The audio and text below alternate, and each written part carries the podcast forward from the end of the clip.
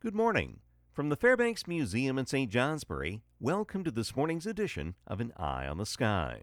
A crisp December morning, though a little different from place to place. Northern areas and some of the higher terrain south have a winter's morning, including a fresh powdery coat of snow from yesterday's snow showers and temperatures dipping to the teens and single digits. At lower elevations through the Champlain Valley and southern sections, it has the hardness and the starkness of late autumn, which it is the ground getting hard and the hills varying from gray to white. The clearing skies and colder temperatures belong to the northeastern lobe of a sprawling dome of high pressure covering much of the eastern U.S. and southeast Canada, anchored well to our south, running from the Ohio Valley into Virginia, where it'll stall over the next few days. This leaves room for a warm front to our northwest, stretched from far northern Hudson Bay south to the Great Lakes, sliding east through Quebec.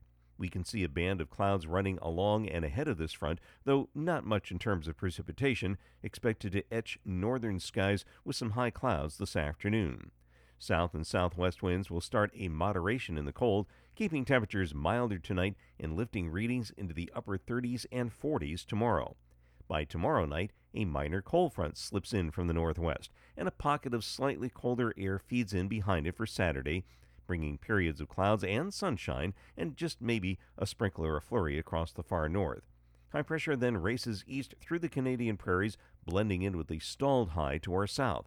By Sunday, this high moves out while a storm strengthens to our south, promoting a mild southwest wind as we head into Sunday night and Monday. Computer models suggest the storm will remain to our south, but it will track inland as opposed to off the east coast, at the same time, a lack of cold air means that rain will be the most likely scenario starting out early next week. It could change back to snow Monday night into Tuesday before tapering off, especially through New York, Quebec, and over the higher terrain of northern Vermont and northern New Hampshire. Any details remain fuzzy this far in advance. Getting back to the forecast details, any early flurries will be ending, otherwise, partly to mostly sunny. Highs in the 20s northeast, low 30s west and south, west to northwest winds 10 miles per hour, gusting to 20 east of the Green Mountains this morning, becoming southwest this afternoon. Tonight, mostly clear south and a few periods of clouds north, becoming breezy in the Champlain Valley. Lows 20 to 25. There'll be some teens in the northeast where the winds quit, and 20s to near 30 west of the Green Mountains, rising late at night. The winds will increase, gusting to 30 miles per hour in the Champlain Valley.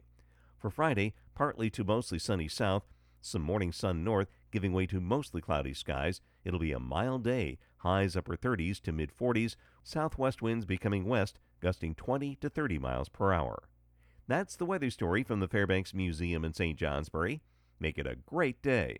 I'm meteorologist Mark Breen with an eye on the sky.